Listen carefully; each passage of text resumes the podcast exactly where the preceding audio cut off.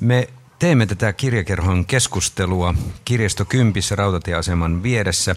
Meillä on teemana uusi tapa lukea ja oikeastaan parempaa paikkaa tälle keskustelulle ei olisikaan, kun tämä kirjasto Kymppi on hyvä esimerkki siitä, miten paljon kirjasto on muuttunut digitalisoitumisen ja uusien palvelujen myötä. Täällä voi, voivat ihmiset tehdä demoja, bändit tehdä demoja tai vanha VHS voidaan muuttaa täällä DVD-elokuvaksi ja vaikka minkälaisia teknisiä mahdollisuuksia on täällä tehdä lukemisen lisäksi. Täällä on valtavat musiikkikokoelmat ja suunnitelmat koko ajan kehittyvät. Kirjasto todella tulee muuttumaan. Me tässä keskustelussa käymme läpi sitä, että tuleeko tämä tekniikka jollain tavalla muuttamaan meidän tavallisten lukijoiden tapaa lukea romaaneja. Tuleeko jotain pelimaailmasta mukaan, tuleeko sitten ihmisten liikkumisesta jotain mukaan.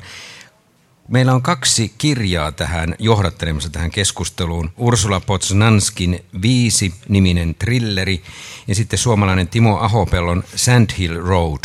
Ne ovat minusta erinomaisia kirjoja viemään tähän maailmaan ja tähän keskusteluun.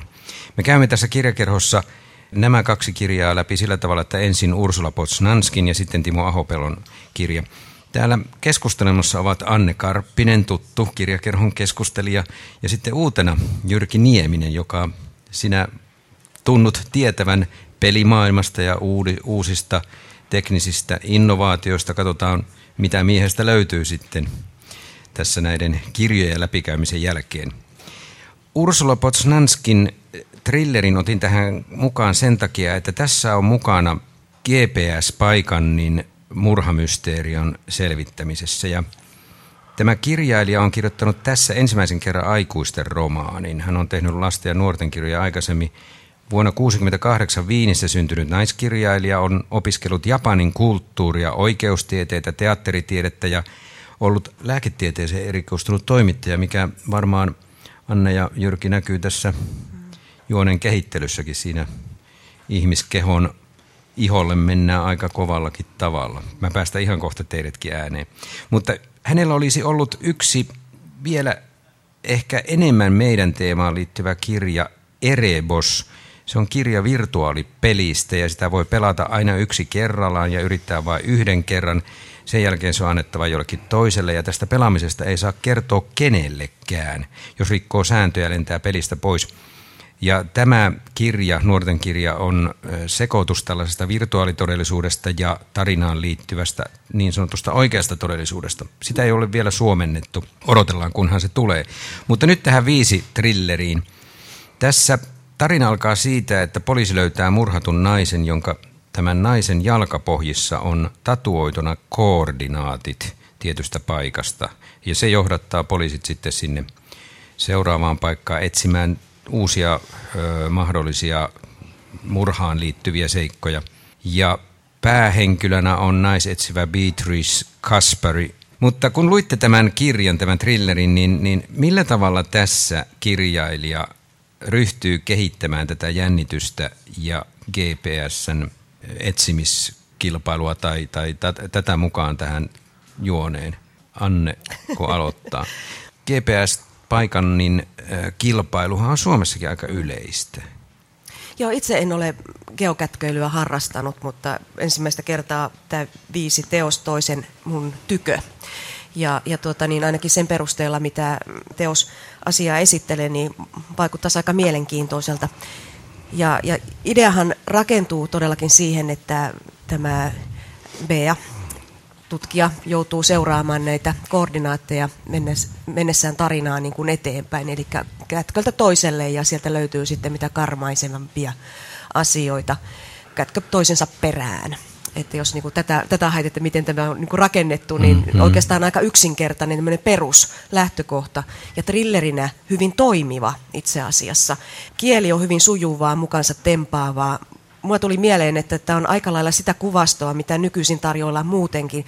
Jos mietitään televisioantia, Criminal Minds tuli sarjana mieleen, joka on mulla rinnastu hyvin yksi yhteen. Eli mitä karmeimpia ihmisen mielen teitä selviytyä tai käsitellä jotain traumaa, miten se purkaantuu, niin sehän siinä on niin oikeastaan keskimmäisenä teemana että miten, niin kuin asiaa viedään eteenpäin ja käsitellään, että mistä on kysymys. Kyllähän tähän geokätkeilyyn ja, ja, ja tähän, tähän tarinaan liittyy sitten tietokonemaailma sillä tavalla, että sieltä kauttahan tämä etsivä ja muut poliisit saavat vihjeitä siitä, mm. että mikä on ns. tavallinen geokätkö ja mikä liittyy tähän mur, murhasarjaan.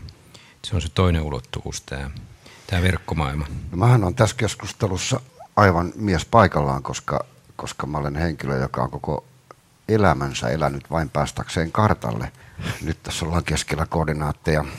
Musta tämä ei lähde suoraan liikkeelle tämä kirja. Tässähän on tämmöinen pieni löysät pois osio, muutama sivu, jossa äh, Beatrice ja, ja Florin touhuilee toimistossa jotain ja keittelee kahvia, joka on vähän sietämätöntä. Mutta sitten yhtäkkiä ollaan aivan keskellä äh, sitä, että löytyy tapettu nainen, jolla on jalkapohjassa koordinaatit. Sitten se lähtee. Tämä on mun mielestä kielellisesti aika mielenkiintoinen kirja. Täällä on sellaista pitkän janan kummassakin päässä löytyy esimerkkejä, löytyy aika matalia tavallaan lausahduksia, jotka tuntuu siltä, että ne olisi voinut tiivistää kustannusprosessissa jossain vaiheessa pois. Sitten on taas todella kauniita, mä kirjoitin oikein luntin ylös, hetki, jossa Beatrice on tehnyt hyvin, hyvin pitkän työpäivän, kello on puoli kaksi yöllä. Hän on edelleen näyttöpäätteen ääressä, alkaa väsyä, niin tämän Posnanski kirjoittaa mun mielestä tosi kauniisti tämän väsymisen. Hän kirjoittaa, että maailma Beatricein ympärillä menetti vähitellen terävät ääriviivansa. Sehän on, kun, sehän on ihan suoraan lyriikkaa jotenkin. Mm. Niin vaikka on näinkin toiminnallinen trilleri, tässähän tulee useampia murhia ja aika paljon tässä mennään kyllä perinteisen, niin kuin Anne sanoit, tällaisen televisiomaisen trillerin tai dekkarisarjan mukana. Eli tapahtumia on paljon ja poliisit aina kaksi kolme askelta jäljessä. Vähän mietin eh, sitä aikakäsitystä tässä kirjassa. Tässä tarinassahan liikutaan vain noin viikon aikajanalla. Ja sinä aikana tehdään paljon murhia – ei ihan kyllä mahdu minun aikakäsitykseen sillä tavalla. Mutta tämä on just sitä kuvastoa ja sitä tempoa, mitä niinku tarjoilla ja mitä oikeastaan niinku kaivataan, no, että jo. tapahtuu tiiviissä aikavälissä ja hirvittävä isoja ja muita asioita. Tuohon muuten vielä tuohon runollisuuteen, niin toisaalta tässähän on myös se Beatrisen henkilökohtaisen elämän taso, jolla se tuodaan niin kuin inhimilliseksi ja lähelle arkea, niin kuin lapset ja huoli heistä ja, ja tämän tyyppiset asiat. Että mun mielestä tällaiset runolliset, kauniit ilmaisut kuuluu ja sitten tavallaan perusteleekin niin kuin sitä kautta, että se ihmisyys on siellä raakojen murhien ja tapahtumien niin kuin takana tai mukana limittäin ja lomittain. Mun mielestä jää kaikki. Siis, sillähän on ihan ääliömäinen esimies täällä Beatriceillä – mutta se kuuluu aina käsiin. Ja, silloin, ja, silloin, ja sillä on ex-mies, joka ei mikään inhimillisyyden jättiläinen ole sekään. On kaksi lasta. lasta. Hän on mm. yksi huoltaja.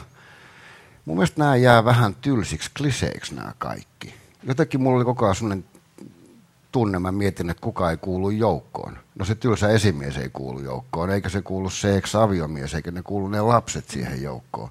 Silti niiden en edes täytyy olla siellä. Miksi? Lapsien kautta saatiin myös uusi yllä, tämmöinen jännitysmomentti, koska jouduttiin, lukija joutuu jännittämään sitä, että miten lapset siihen koko kauhun kierteeseen joutuvat mukaan, joutuvat uhatuksi, koska tämä on myös hyvin niin kuin klassinen ja hyvin yleinen niin kuin tapa käsikirjoittaa TV-sarjaakin. Mun mielestä Posnanskilla oli kaikki edellytykset niin kuin kirjoittaa se positiivis jännitys siihen ilman niitä mm. lapsiakin. Mm. Koska erittäin paljon tuossa kirjassa tapahtuu nimenomaan Beatricein pään sisällä. Ja se päähän on hyvin vallaton laite Beatricella. Mm. Itse kirjoitin sellaisen ajatuksen muistiin, kun luvin tätä, että minkä takia hukata tähän kirjaan niin kuin useita tuntia, kun saman tarinan voi nähdä tunnissa televisiossa. Te olette mun mielestä nyt liian kriittisiä. Ei, Tämä kirja ei, piti... Ei, ei, ei, siis olkaa vaan, olkaa vaan, olkaa vaan. Siis mä pidin hyvinkin tuota, paljon tuosta kirjasta. Se piti mut jännityksessä.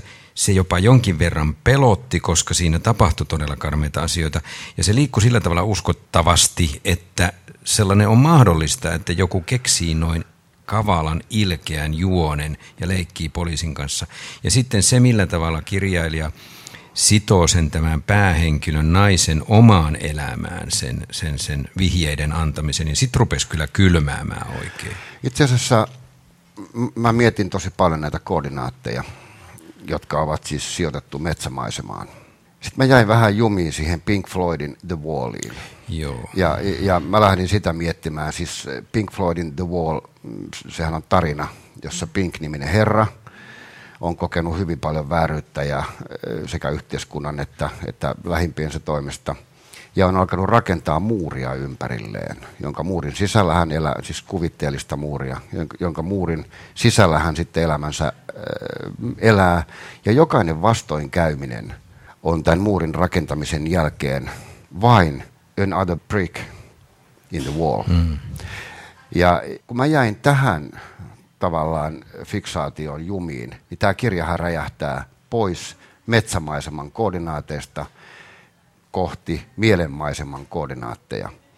Ja silloinhan tähän tulee ihan toisenlainen niin kuin tausta pohtia tätä juttua. Tässä ei olekaan idea se, että tässä selvitetään niin kuin raakoja, tolkuttoman raakoja murhia, vaan pohditaan keinoja käsitellä joko suurta yhteiskunnallista tai pientä inhimillistä epäoikeudenmukaisuutta ja suoranaista vääryyttä. Ja siinä mielessä tämä on mun mielestä mielenkiintoinen kirja, että tämä antaa mahdollisuuden niin kuin kelata normaalin geokätkennän, mikä sitten onkaan normaalia geokätkentää, tai sitten pohtia niin kuin mielenmaisemassa jotain sellaista, joka on loputtoman suurta. Heitit se ajatuksen siitä, että mitä tekivät ne yksinhuoltajaäidin lapset ja tylsä esimies ja tällaiset. Nyt itse asiassa taisit vastata siihen, että jos ajatellaan, että päähenkilö olisikin mies, asia, homma ei toimisi ihan samalla tavalla. Että nyt tavallaan tämä sinun ajatus toimii nimenomaan sitä kautta, että, että päähenkilö on Beatrice, nainen, yksihuoltaja nainen, joka kamppailee sitten oman uransa ja elämänsä ja erokipujen ja lastensa kasvatuksen kanssa. Ja lisäksi sitten vielä pitää huolta yhteisön turvallisuudesta. Nehän asettuu siis, Beatrice hän asettuu selkeästi ikään kuin sidekickiksi, mitä pitemmälle kirjaa lukee. Jos sitä miettii tämän The Wallin kautta, niin, niin päähenkilö on ehdottomasti tämä murhaaja.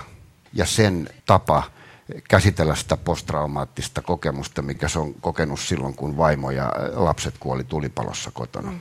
Ja se miettii, että laittoko hän sen oven lukkoon, vai oliko ne nämä geokätkelijät, jotka sen oven laittoi lukkoon toihan nimenomaan toimii siis nykytrillereissä, jos ajatellaan, jos mietitään Siltaa, joka on tällä hetkellä mm. televisiossa ihan mä oon ihan koukuttunut, ykkössarja, hyvin kirjoitettu ja kerrottu ja siinä sama asetelma, että päätutkija on nainen, mutta se päähenkilö on, on nimenomaan sitten se traumatisoitunut murhaaja, jolla ei ole keinoja niin kuin käsitellä omaa mieltään ja onko se jotenkin tähän aikaan liittyvä ilmiö myös sitten se, että käsittelyt pitää niin kuin räjäyttää silmille ja, ja se, se sellainen elämän jumittuminen ja näköalattomuus ja voimattomuus, niin sillä ei ole mitään muuta purkautumiskeinoa kuin ihan äärimmäinen väkivalta. Minusta on mielenkiintoista, että sä nostat tämän ajan esiin tässä hommassa. Mä oon taas sitä mieltä, että esimerkiksi tässä kirjassa ei ole olemassa aikaa, eikä ole olemassa aikajanaa sille mitään merkitystä. On olemassa koordinaatteja, ne koordinaatit sijoittuu metsään – metsämaisemaan, tai ne sijoittuu jokaisen henkilökohtaiseen kajuttaan, mm. jota kautta tämä kirja saa niin kuin ihan ajattoman perspektiivin. Joo, ja kun tässä viitattiin jo tämän varsinaisen päähenkilön, eli sarjamurhaajan menneisiin tapahtumiin traumoihin, niin onhan Beatriceillä omat traumansa on, myös, jota hän todellakin. käy läpi tämän, tämän murhamysteerin selvitystyönsä aikana ja tulee aika lähelle hänen pahoja muistojaan siitä, että hän ei huolehtinut erästä ihmisestä kunnolla, vaan päästi tämän menehtymään. Aika paljon tässä on ikään kuin tehdään sitä syyllisyyttä menneistä tekemättömistä töistä. Mm, vaikka, vaikka Beatrice tajuaa sen rationaalisesti, että hän ei olisi pystynyt mitään tekemään siinä tilanteessa, missä tämä sattumus tapahtui koska todennäköisesti se väkivallan määrä oli siinä yhteydessä niin iso, että, että tuskin kaksi nuorta neitosta pystyy tekemään niin kuin ihmiselle, joka jotain tuollaista saa aikaan, yhtään mitään.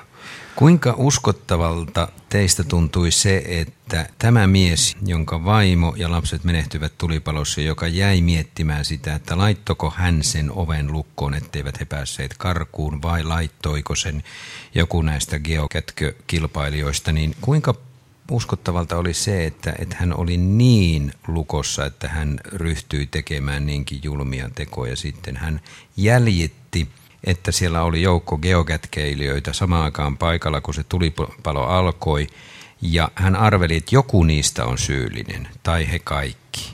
Ja sitten hän ei löytänyt niitä millään tavalla, ketä nämä ihmiset olivat, ja siinä käytettiin poliisia avuksi. Poliisi ujutettiin ikään kuin etsimään geokätkeilyn kautta nämä ihmiset, niille henkilöllisyydet. Mun mielestä se toimi aika hyvin kyllä. Mä ostin tämän tarinan kyllä ja niin. siis sen juonen kuljettamisen ja itse asiassa luovuin niin kuin miettimästä sitä, että onko tämä uskottava ja voiko näin tapahtua ja antauduin sille tarinalle, joka itsessään toimii, se hengittää ja se vetää. Eli kyllä mä luen tämän yhdeltä istumalta melkein läpi, että ei, ei sitä voi niin kuin laskea käsistä, se pystyy viemään tarinaa eteenpäin sillä tavalla, että se yllättää. Se, se tarina ei ole sellainen ennalta arvattava täysin mutta sitten kun se on päästy eteenpäin ja loppuun, niin huomaa, että niissä on selkeä tällainen looginen yhteys ja se on ehjä se kaari. Mm, mä oon samaa mieltä kyllä. Tässähän tuota, mennään myös loppuratkaisussa aika perinteiseen ja myös tähän, että päähenkilö itse joutuu hyvinkin suureen hengenvaaraan se oli aika arkinen ratkaisu. Mä mietin, kun olin lukenut kirjaa, että olisiko se voinut olla jotenkin virtuaalimaisempi, eli siis jollain tavalla liittynyt tähän geokätkeilyyn netissä ja netin kautta yhteydenpitoon, että ei siinä olisi ollut sitä fyysistä vaaraa, vaan edelleenkin olisi ollut sellainen mieltä hämmentävä se loppuratkaisu. Toisaalta mulla tulee mieleen heti tuossa se, että jos mietitään, että puhutaan thrilleristä, puhutaan asioista, jotka tulee ihmistä iholle – niin jos se olisi ollut virtuaalimaailman kautta, niin se olisi jäänyt etäiseksi. Että silloin kun kaikki tulee iholle, niin se on silloin myös koskettavampaa ja se on niin kuin ihmisessä kiinni. Mutta mut tämä allegoria tähän äh, Pink Floydiin, niin, niin sehän tiivistyy itse asiassa siinä murhaajan viimeisessä tekstiviestissä Beatrisille, jossa se äh, toteaa, että JAFT, kirjan, kirjain lyhenteen. Just ja, another fucking tree. Tree, mm. joo. Mm. Jolloin, jolloin hänen ikään kuin muurinsa mm. oli nämä puupinot, mitkä siinä seikkailee. Musta se on, joo, en tiedä, noin ison tarinan niin kuin tiivistäminen sitten muutamaan viimeiseen sivuun niin siinä on puolensa ja puolensa. Mulla on ystävä, joka lukee erittäin paljon kirjoja ja hän aloittaa kirjan aina sillä tavalla, että hän lukee ensin viisi viimeistä sivua. Ja sitten mä kysyn, että mitä järkeä siinä on, että, niin, niin sitten sanoin, että no sä hullu, että miksi ihmeessä lukee kirjaa, jos ei tiedä, miten se päättyy. Aika outo lukutapa. Siis sehän olisi pilannut tämän kirjan. Se olisi tiennyt ratkaisu etukäteen. Mm, en mä tiedä, musta se kaari on niin iso siinä kirjassa, no että se on niin loppujen lopuksi sama tekevää, miten se päättyy. Koska siinä vaiheessa, kun ymmärtää sen, että et, e, et mitä tämä murhaaja päässään pohtii ja, ja minkälaista niin kun jälkitraumaa sen läpi käy, niin, niin, niin mun mielestä sen, sen kaaren läpikäyminen on paljon isompaa kuin se loppuratkaisu. Tavallaan siinä tulee mieleen, että tavallaan jos on sellainen lukutapa, niin se voisi niin nähdä, että jäljittää niitä koordinaatteja, että miten mm. tarina etenee Joo. ja mille koordinaatille seuraava kerran. Vähän niin kuin suunnistaessa hakisi rastia ja katsoisi, miten se rakentuu se reitti. Kun me menemme kohta tässä kirjakerhossa kohti Timo Ahopellon Sandhill Road-kirjaa, niin mä palautan vielä teidän mieliin sen, että, että sillä tavalla tässä on kuitenkin jotain uudenlaista tavoiteltu ja otettu mukaan tarinankerrontaan, että, että jotain tällaista – ilmassa liikkuu. Eikö tänä keväänä ole tullut myös ensimmäinen sellainen elokuva, jossa pelimaailma ja tämä elokuva sekoittuu keskenään? En muista nyt sen nimeä, mutta tällainen elokuva on tehty, jossa siis virtuaalipeli ja elokuva on laitettu lomittain keskenään. Eli kyllä tällaisia kokeiluja kirjailijatkin varmaan käsikirjoittajat hakevat, uskoisin näin. Toisaalta onhan meidän kautta aikaan ollut tarina, tarun mielikuvitusmaailman ja sitten reaalimaailman sekoittumista. Niin kun, että, että siis tämmöinen pre digitaalinen mm. pelimaailma niin on tullut sitten vain niin tällaisten lautapelien kautta. Esimerkiksi niin. Jumansi tuli mieleen. Niin, Anne Karppinen mm. ja Jyrki Nieminen. sähän sanoit ennen kuin me aloitimme tätä keskustelua, että eihän tässä ole mitään uutta. Sä sanoit jotain suomalaisesta kirjallisuudesta. Siis tässähän on ihan, ihan eh, kaikkien geokätkeilijöiden isä, äiti ja isän veli on tietenkin Veikko Huovinen. Geokätkeily on vanha juttu, jos lukee, lukee esimerkiksi Veikko Huovisen Viinan kätkijän, joka on aivan loistava geokätkeilyn alkeisteos. Siis Viinan kätkijä kertoo tarinan ikääntyneestä pohjois-karjalalaisesta miehestä, joka viettää hyvin paljon aikaa kätkemällä viinaa metsään. Ja loppukeväästä, kun lumet sulaa, miehen suunnaton, intohimoinen, raivokas retkeilyharrastus metsään alkaa. Kyläläiset ihmettelee, että mitä ihmettä. Tonnikäinen mies viettää metsässä paljon paljon aikaa. Mies vastaa, nyt olen juonut läpi koko Alkon listan, vain kaksi maistui pahalle, parankka paalinkka ja jamaikkalainen valkoinen rommi. Niin ja ennen vanhaa maalaistalon emännät taisivat osallistua myös tähän aviomiestensä viinan kätkely, kätky Kaikki halkopinot on moneen kertaan tutkittu. Varma. Mutta mennään Anne Karppinen ja Jyrki Nieminen nyt kotimaiseen esikoiskirjaan Timo Ahopellon Sand Hill Road tarinaan, joka oli minulle aika lailla mielenkiintoinen lukuelämys siitä, mitä liikemaailmassa tällä hetkellä tapahtuu. Siis tässä on kyse tällaisista startup-firmoista, jotka haalivat rahaa, tekevät uusia keksintöjä, pyrkivät maailmanmarkkinoille vallottamaan maailmaa, ei pelkästään Suomessa menestymään, vaan maailmanlaajuisesti. Tässä firman perustaa kolme miestä, Matti Kontio, sitten Kataja ja Tähti. Ja heillä on heti alun alkaen tavattoman kunnianhimoinen suunnitelma. Heidän pitää nousta maailman johtavimmaksi firmaksi alallaan. Tämä on tämmöinen lääketieteeseen keskittyvä firma, joka pyrkii keräämään terveystietoja langattomasti. Ja idea on hyvä, nyt täytyy vaan löytää rahoittaja. Ja kun mä soittelin vähän tuota, läpi tiettyjä firmoja, jotka tiedän, että ne on vähän mukana näissä rahoitusten hankkimisissa ja muissa, niin, niin he kuvasivat Timo Ahopeltoa erittäin paljon toisella tavalla kuin mitä tämän kirjan päähenkilö on.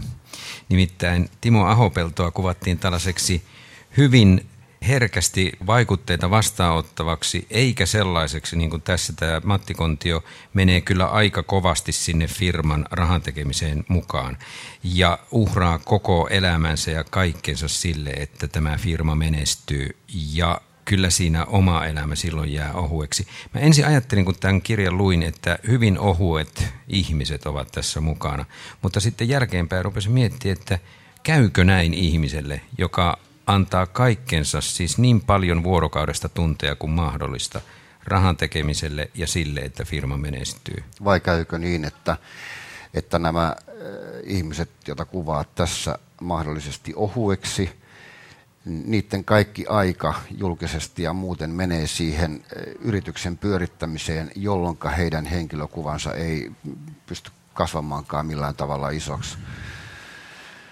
Mulle toi Sand Hill Road on on hyvin iso kirja siksi, että, että siinä se on maagisen vangitseva siksi, että tietää sen olevan löyhästi oma elämän kerrallinen. Itse asiassa kai vähän enemmänkin kuin löyhästi. Siitä on vaikea päästä irti siitä ajatuksesta, siis sekä kirjasta että ajatuksesta on vaikea päästä irti, että joku on tämän ihan itse elänyt, kokenut tämä on tullut aidosti tehtyä. Ja, ja siinä mun mielestäni on suuren suuri tavallaan alleviivaus sille, mistä esimerkiksi Erno Paasilinna puhuu aikoinaan, että kirjailijaksi ei synnytä, kirjailijaksi ei ole olemassa koulutusta. Täytyy vain elää sellainen elämä, josta on jotain kerrottavaa. Tässä on mun mielestä ihan tyyppiesimerkki just sellaisesta kirjasta. Minkälaisen kuvan se teille antoi kilpailusta yritysmaailmassa tällä hetkellä? Mä vielä palaisin tuohon ihmiskuvaan. No sanoit, joo, siihen sanoit siitä, jatketaan sitä. Siitä hahmojen ohuudesta. Se on hauska, koska mä pistin itselleni ylös tällaisen määrän kuin insinöörikirjailija liittyen just siihen, että, että ihmishahmot, kuvat ovat niin kuin kapeita tai hyvin yksioikoisia, jopa hyvin ristiriitaisia loppujen lopuksi. Täällä täällä tuota, niin taitteessa on motto, että jokaisen ihmisen pelastaa lopulta vain toinen ihminen. Mutta kun lukee Sandhill Roadin, niin sieltä jää semmoinen hiekanjyvä kivi suorastaan kenkää hiertämään, että mikä on se hinta ja mikä se on se ihmisyys. Ja, ja sitten myös mä luin tätä niin kuin sitä kautta, että se yrittäjyyden puolustuspuhe, mikä täältä löytyy, niin onko se romantisoitua, onko se, se vähän perusteltua, haetaanko itse omalle toiminnan motiiville syitä, vähän niin kuin selittäen, mutta tietysti se on jossakin vaiheessa pakkokin, jos ihmismieltä ajatellaan, että pystyy perustelemaan toiminnan, jonka pitäisi niin kuin koko ajan viedä eteenpäin ja valtavalla voimalla, niin, niin tämän tyyppisen yrittäjyyden jälkeen, niin mutta täytyy ihmetellä, että meillä IT-alalla esimerkiksi on vielä täysjärkisiä ihmisiä toimimassa. Niin, et, mutta... Tämä on hyvin mielenkiintoinen siis siinä, että tämä ei ole moite, mm. ei missään tapauksessa moite, vaan, vaan vähän sama. Mä viittasin jo Silta-elokuvaan ja nyt viittaan toisen kerran sen Saaga Norenin hahmo, joka on autisti, vähän autistinen, eli joka on niin kuin pelkistänyt tunteet niin kuinka paljon se nostaa sitten kuitenkin esille sellaisia sävyjä ja syvyyksiä, mitä ihmismielessä on, joka niin kuin tähän arkeen, mäkin on kova puhumaan, mä pystyn häivyttämään niin kuin sen perimmäisen tarkoituksen siitä, mitä mä puhun, niin hyvin helposti. Mutta silloin kun se kuoritaan tämä hahmo hyvin tämmöiseksi niin kuin pelkistetyksi ja vähän niin kuin kapealta näyttäväksi, niin se näyttääkin sitten paljon syvemmin sen ihmisen mielen. Mutta se kai tässä kirjassa just onkin, että se ei pyri pohtimaan sitä, että mikä on niin ihmisyyden peruskysymys tai jotain, vaan että, että mun mielestä jokaisessa lauseessa tulee aika ihana juttu tavallaan. Tässä on vaan niin iso itse eletty tarina, että se täytyy kirjoittaa itsestä ulos, piste. Joo, ja se mitä Anne Karppinen sanoi tästä niin toisten kanssa elämisestä ja, ja, ja se, että ihminen on toiselle ihmiselle tärkeä, niin tuleehan se tässä tarinassa sillä tavalla, että vaikka nämä ovat aikamoisia superyksilöitä, niin he tarvitsevat aina sen toisen siihen ja hyvän tiimin, sellaisen, että jossa joku osaa jotain, toinen toista ja näin. Mm. Kukaan ei pysty tekemään mitään yksin. Ei, mutta se on mielenkiintoinen siis se tanssi, mikä se motiivin, mm, kyllä. motiivin kanssa käy, että milloin motiivi on toinen ihminen, milloin raha. Ja Kyllähän missä se... vaiheessa se raha lähtee viemään sitä teon suuntaa voimakkaammin? Milloin, milloin tavallaan se ensimmäisten miljoonien ja, ja monsterikaupan ja tämän voittaminen on se suurempi motiivi kuin se ihmisen auttaminen? Mm. Tässähän on ehdottomasti, niin kuin, äh, mun täytyy sanoa, että mä en lukenut sitä sellaisena niin kuin rahan tavoitteluna, rahan itsensä sinänsä tavoitteluna, vaan että mä luin sen niin, että on olemassa niin vahva, niin hyvä, hieno idea, niin hyvä tiimi ja elääkseen se idea ja se tiimi tarvii ison sijoituksen, jotta tästä firmasta tulee niin kuin maailman isoin ja menestyvin ja näin, näin, näin. Mun mielestä se logiikka ei välttämättä niin kuin, eh, tässä kirjassa perustu siihen niin rahan hankkimiseen niin kuin itseisarvona. En, en tarkoittanut sitä, että olisin lukenut tarinan siis sillä tavalla, että nyt on kysymys vain rahan hankinnasta, vaan mä luin tarinan nimenomaan ihmismielen tavasta toimia mm. ja varsinkin tällaisessa, joo, joo. tällaisessa niin kuin bisneksessä ja, ja tässä kvartaalitaloudessa ja maailmantaloudessa, missä, missä mennään ja jossa niin kuin koko ajan se vauhti kiihtyy.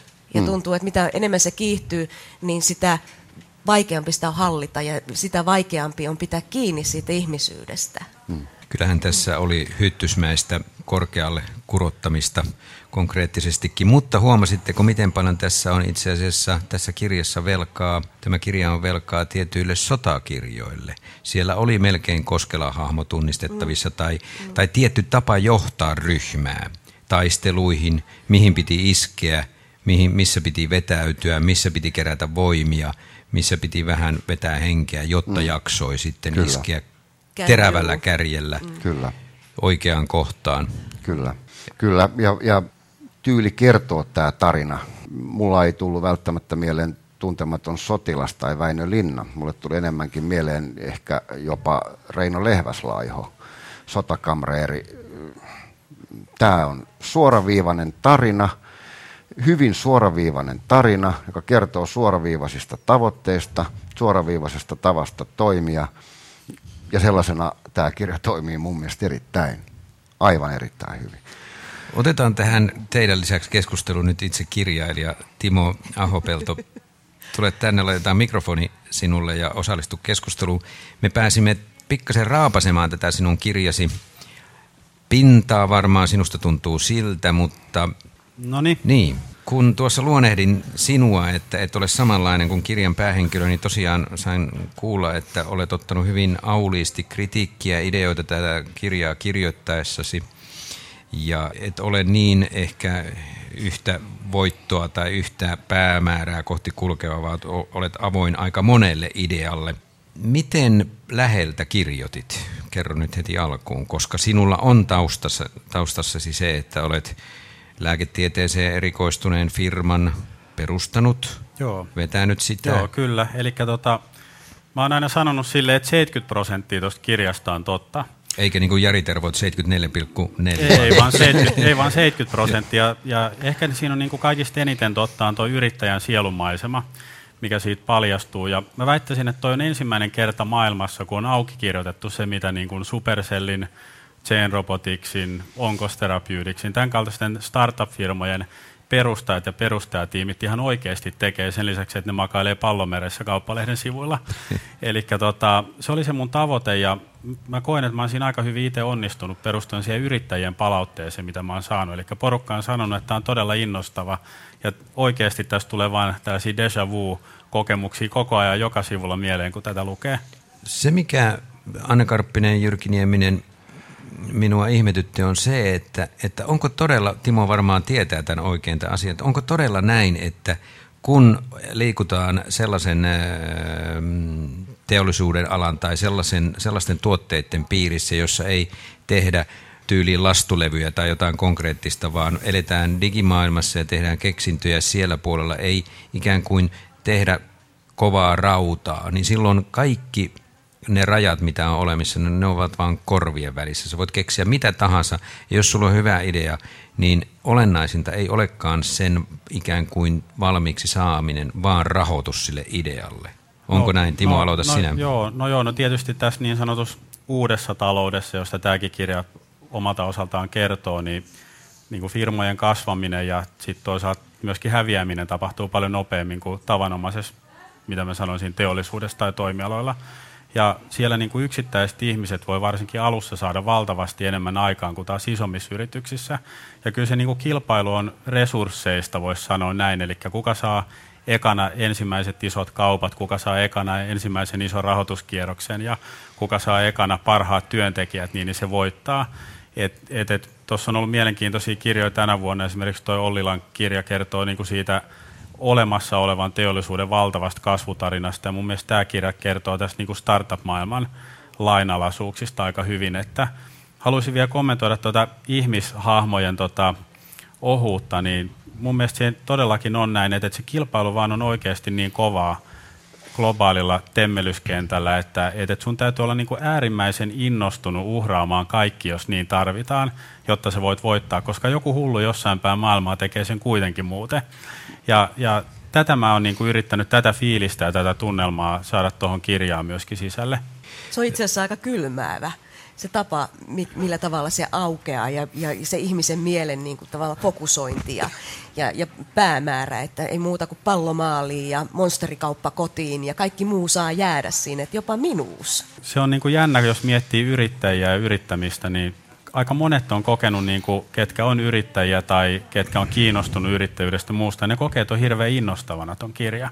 Että tämä on just sellainen, mitä tarvitaan. Tämä oli mielettömän inspiroiva ja just tätä, tällaisia pitäisi olla lisää. Ja sitten taas se kirja on, niin kuin sanottu, niin se on aika karu kuvaus tavallaan siinä, että siinä ei hirveästi edes glamouria ole mm. ehkä sit mukana liikemaailmasta ja liike-elämästä. Timo, mua kiehtoo hyvin paljon se, että sä olet, sanotaan nyt 70 prosenttia tästä kirjasta kävellyt ihan omin jaloin itse. Sen jälkeen sä olet kävellyt myös hyvin monta askelta, niin, niin ajatteletko niin, että sä jossain vaiheessa voisit kirjoittaa tähän hiukan jatkoa, jolloin, jolloin sä ehkä voisit myöskin niin pohtia näiden ihmiskuvien ehkä pientä lihavoittamistakin. Mitä tehdä sen jälkeen, kun on tullut se menestys? jäädäänkö sinne pallomereen tai, tai mitä tehdään sen menestyksen mukanaan tuomilla hedelmillä? No onhan me sitä harjoittanut, että tämä tota, harkinnut, että kirjoittaminen on vähän niin kuin toi yrittäminen, että sitä ei voi niin kuin lopettaa kesken, että siihen tulee semmoinen riippuvuus ja himo, että kyllä mä varmaan jotain vielä kirjoitan. Se, mikä jäi kiinnostamaan niin. tässä nimenomaan näihin ihmiskuvia tähän liittyen, että, se, että onko kaikki se, sen uhrauksen arvoista. Jos mietitään, että ihmisen mielellä on taipumus, että kun meillä on unelma, mennään intohimoisesti sitä kohti, ja sitten kun saavutetaankin se unelma, niin siitä ei elämä alakkaan, vaan se monta kertaa loppuu. Eli mm-hmm. tavallaan tuleekin se tyhjyys. Eli tämä jättää niin kuin ilmaan sen odotuksen ja sen kysymyksen siitä, että mitä sitten? Okei, tässä Kontio hieman avautuu jo siihen suuntaan. Lopussa ei paljasteta, että millä tavalla, mutta että mm. siellä niin kuin välähtää se syvän minuuden niin kuin löytä, löytyminen. Että tätä, tätä mä niin kuin hain ja odotan. Joo, no siitä voi ehkä jo lukea sitten joskus tulevaisuudessa, mutta et, kyllä mä vielä niin kuin sitä, että et, se aukeaa niin kuin hirveän huonosti ihmisille, ketkä ei koskaan itse elänyt sitä, että mitä tuommoinen tavallaan, jos haluaa olla numero ykkönen maailmassa, perustaa firma, oikeasti haluaa olla numero ykkönen jollain todella kilpailulla alalla, niin mitä se vaatii ja minkä tyyppisiä, puhutaan nyt niin kuin uhrauksista, että me idolisoidaan hirveän paljon huippuurheilijoita, sanotaan, että ne joutuu uhraamaan koko elämänsä, että ne ei voi syödä Berliinin munkkia, että se on niin kuin mieletön uhraus, Joo. koska muuten tulee liian lihaviksi. Mutta mä väittäisin, että tuollaiset niin kuin kovat yrittäjät, jotka on oikeasti niin kuin punnertanut noissa turistiluokissa, ne kolme platinakorttia edestakas on tehnyt aika isoja uhrauksia. Ja en mä tuossa kirjassa halua niitä mitenkään niin kuin sankarin sädekehään pukea. Et mun mielestä tuossa yrittäjägenressä on enemmän sellaista niin kuin itsetehostustakin, että me vaan osataan tehdä jotain juttua, vaikka oikeasti ihmiset osaa kaikissa muissakin firmoissa tehdä hyvin näköisiä, kaiken näköisiä juttuja. Kahta asiaa ihmettelin tässä kirjassa, Anna Karppinen ja Jyrki Nieminen. Mä haluan teiltä kommentit siihen, että tämä yritysmaailma oli todella niin kovaa. Ja, ja oliko se uskottava, että se on noin kovaa, että ihminen joutuu vetämään äärimmilleen se hermonsa ja voimassa. Ja sitten toinen, toinen sellainen, että, että miten on mahdollista, että rahoittajat uskovat näin vähästä, näin pienestä ideasta hyötyvänsä ja uskaltavat satsata paljonkin ideaan, joka on vasta lasten kengissä? Jos mä otan kiinni tuosta, mitä se viimeksi kysyit, niin se, mitä jäin miettimään, niin mikä, mikä pitää niin kuin itse teknologia kehitystä ja, ja sitä, sitä niin kuin yllä, niin mä en tiedä, mä saatoin ymmärtää väärin, mutta mulle tuli sellainen olo, että kysymys on siitä, että oikeastaan vanhaa formaattia, niin tiedon keruuta, eli päiväkirja, käsin tehtyjä päiväkirjoja, ne siirretään sähköiseksi ja siitä tehdään se liiketoiminta. Eli se, se ajatus siellä niin kuin on olemassa, ja kun me eletään tätä aikaa, joka, joka muuttuu siihen digitaalisuuteen ja sähköiseen, niin tämä on se, se markkina, jossa käydään, että kuka kerkiää ensin pumpata sitten tavallaan tällaisen laajan, laajan niin kuin markkinan omaan laariin. Hmm. Tässä kai se on se iso juttu, mikä on tapahtunut viimeisen hmm. kymmenen vuoden aikana tai viimeisten vuosien aikana ylipäätään, että asiat kertautuu niin triljoona kertaisiksi suhteessa siihen, miten ne on aikaisemmin kertautunut. Mobiiliteknologia, tabletit, koko se maailma, se on, se on en tiedä, onko mitään rajatonta olemassa, mutta entiseen varattuna varsinkin lähes. Siis mulle tämä kuva oli uskottava ja se, se itse asiassa lukiessa kylmäs mua, mm. että noin tiukille on mennyt kilpailu, että mm. ne ihmiset joutuu antaa noin paljon, jotta ne menestys.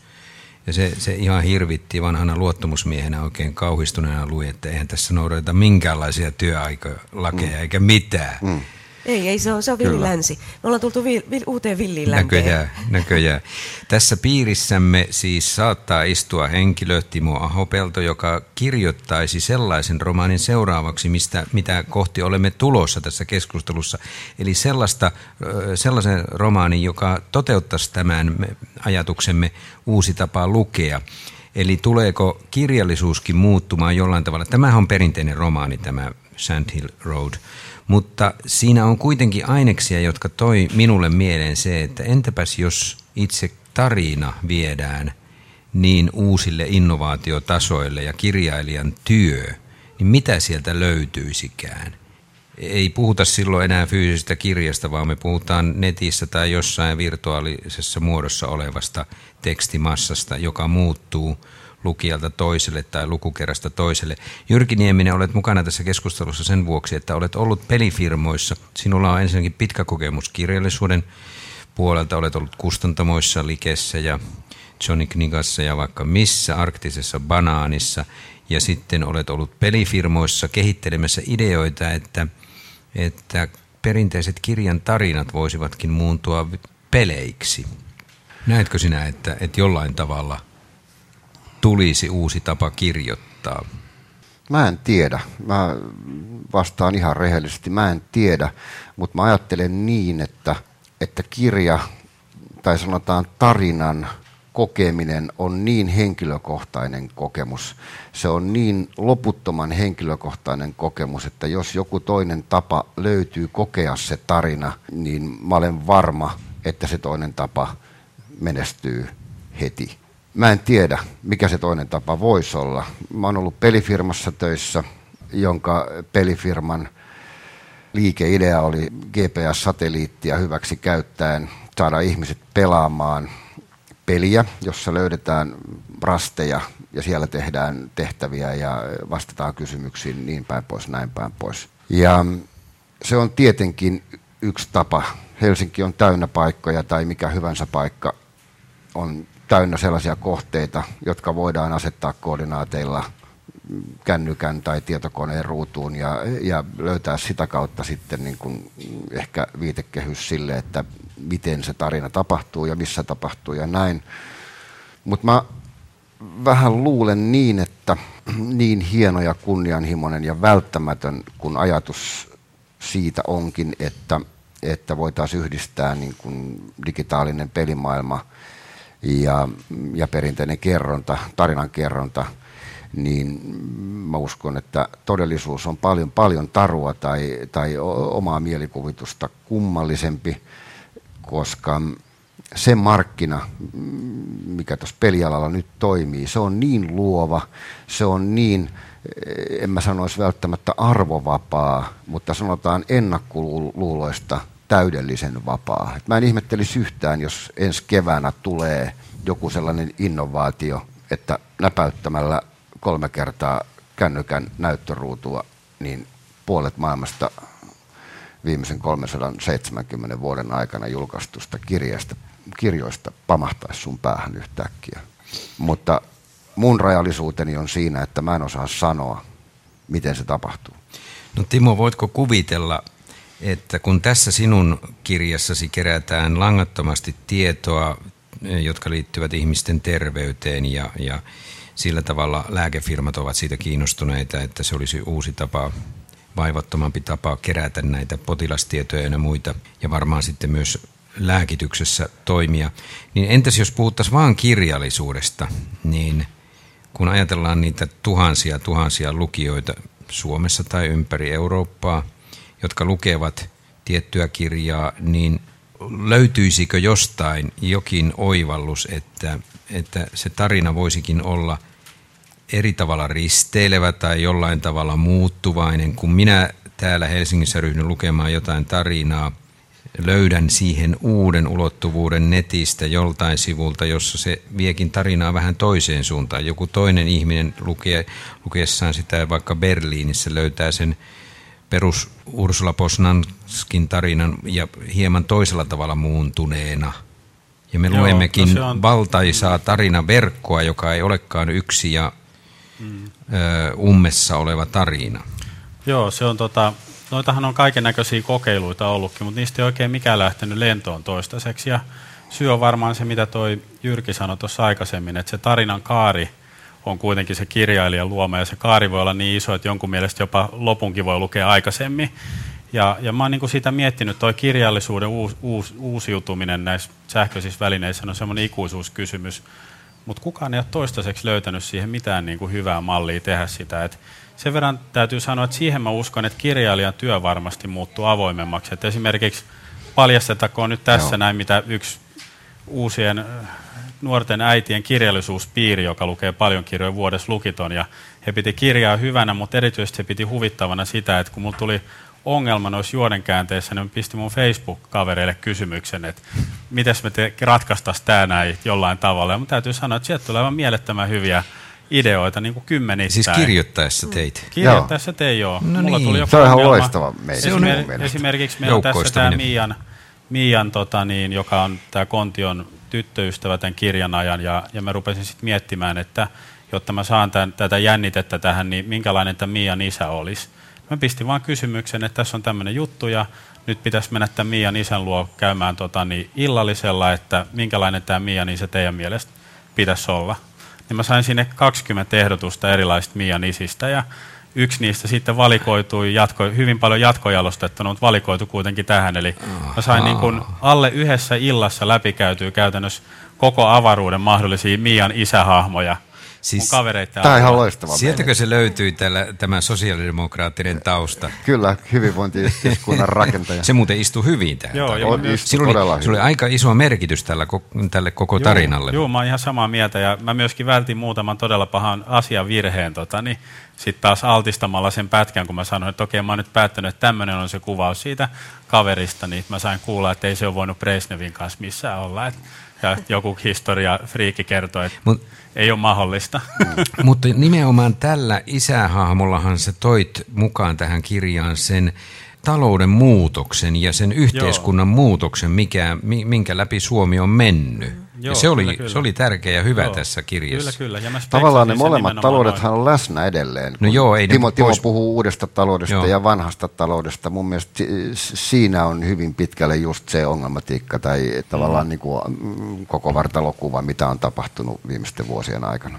Mutta kyllä äh, hirvittää, jos ikään kuin irrotaan niin sanotusta reaalitaloudesta tuonne listaajan maailmaan – tämä listaaja, joka on mahtava rahoittaja tässä mm. kirjassa, niin silläkin ilmeisesti on jokin reaalihahmo todellisuudessa. Aiotko sanoa, kuka on listaaja todellisuudessa? No, voi, no mä oon nähnyt paljon rahoittajia elämässä. Niin... Joo.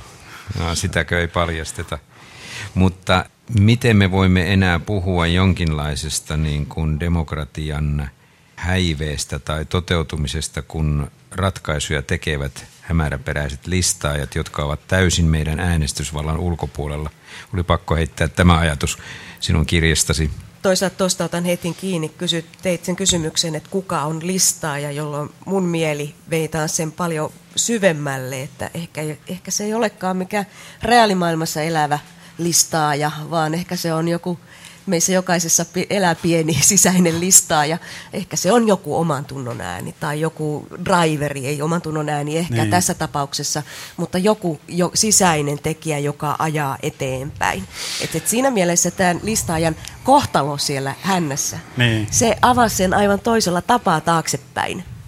Koska kyseinen hahmo oli mulle hyvin vastenmielinen ah, hyvin okay. pitkälle. No siinä onnistuttu hyvin. nimenomaan, nimenomaan. Mutta se, että miten siinä niin kuin se syvyys, joka, joka sinne niin kuin uja, pujahti sitten, mietin, että miksi, ei paljasta miksi, Joo. mikä se on se sun ratkaisu siellä, koska se, se on musta hieno kuva tavallaan, että jokaisen meistä sisällä asuu pieni listaa ja silti mun mielestä kaikista herkullisinta on se, että, että 70 prosenttia listaajasta on lihaa ja verta. Mm. Se on totta. Se on totta. Joku sen tyyppinen ihminen on, ja, ja toki täytyy ollakin.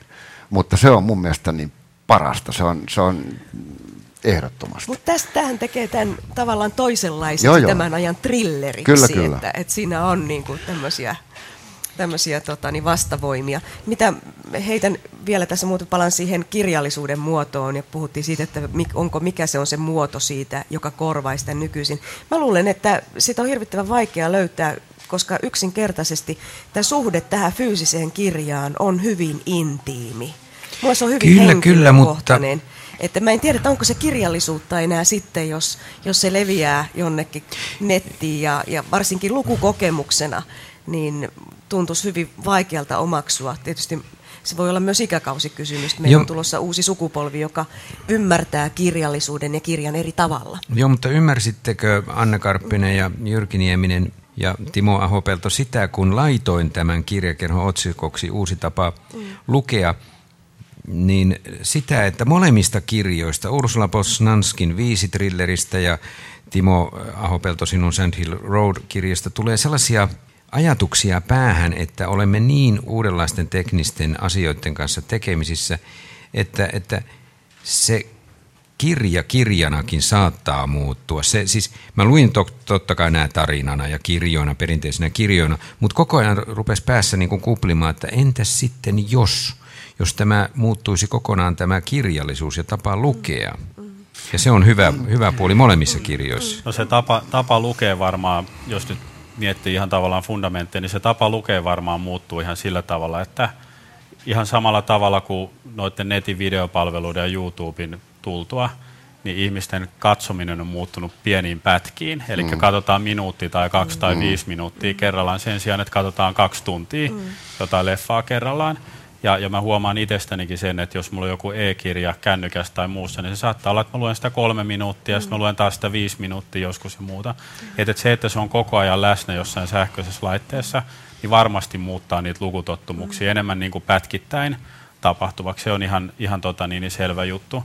Ja sitten toinen, mikä varmaan jossain vaiheessa joku tekee, niin on tuollainen Netflix-tyyppinen palvelu, missä sä maksat vaikka 20 kuussa ja siellä on kaikki maailman kirjat Googlelta tai Amazonilta tai mistä Applelta onkaan saatavilla. Ja sä voit lukea niitä rajattomasti niin paljon kuin sä haluat. Se on toinen, mikä tapahtuu niin kuin ihan varmasti, mutta sitä itse kirjaahan se ei muuta, että se kirja on edelleenkin se sama tarina alusta loppuun. Ja mekin ollaan nyt sijoitettu kun me ollaan nykyään riskisijoittajia itsekin, niin kolmen vuoden aikana nyt 40 yritykseen. Ja on sillä tavalla nähnyt, miten hitaasti ihmisten perusfundamentti kuluttaja, kulutustottumukset muuttuu, niin mun on, mä oon vähän samaa mieltä kuin nämä muut keskustelijat, että on vaikea nähdä, että se kirja niin kuin formaattina tai tarinaformaattina muuttuisi ainakaan hirveän nopeasti, vaikka interaktiivisempaan suuntaan tai muuta, koska se ei ole sitten enää niin kuin tarina silleen.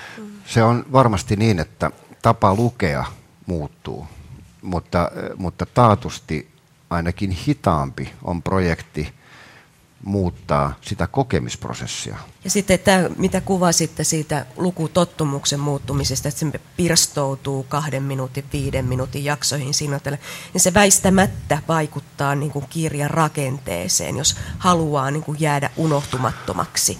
Koska miten, miten niin kuin juonen rakenne ja, ja sen käsittely ja sen mieltäminen, niin, niin kuin sanot niin se vaatii aikaa ja se vaatii semmoista omaa prosessia.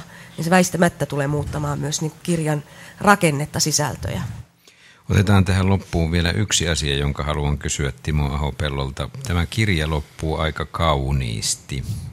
Ensin dramaattisesti, mutta kauniisti, niin onko tuo kokemus, minkä olet itse joutunut läpikäymään, onko se ollut niin rankka, että olet tuntenut jollain tavalla tulleesi kotiin, kun olet kirjoittanut tämän kirjan? No ei tämä mikään sodan käyneiden veteraanien terapiakirja kyllä ole, että se on pakko sanoa tähän heti alkuun.